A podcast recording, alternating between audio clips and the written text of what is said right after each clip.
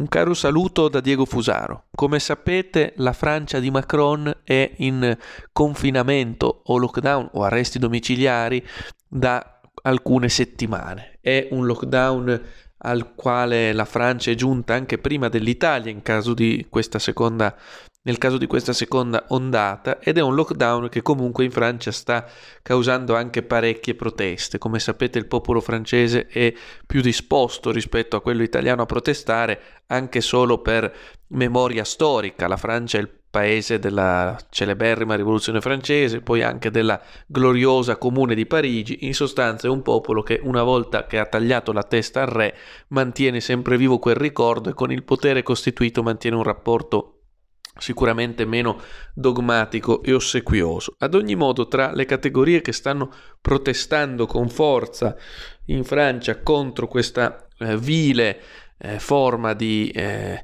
uccisione delle libertà e dei diritti che corrisponde, non mi stancherò di dirlo, a un preciso metodo di governo su scala planetaria, a una vera e propria rivoluzione passiva gestita dal blocco neoligarchico liberale che sta rieducando le popolazioni a un potere incondizionato e poi sta distruggendo i ceti medi e le classi lavoratrici, ebbene a protestare in Francia abbiamo anche i cattolici. Macron, vogliamo la messa.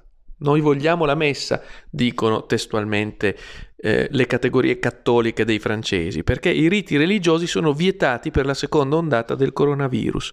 Il ministro dell'Interno minaccia di mandare la polizia per, per disperdere i manifestanti davanti alle chiese e quanto ci riferisce la Repubblica, noto rotocalco turbomondialista eh, e nonché voce del padronato cosmopolitico e ultimamente anche del nuovo ordine terapeutico. L'articolo del 15 novembre 2020 si intitola Le proteste dei cattolici francesi per il lockdown. Macron vogliamo la messa.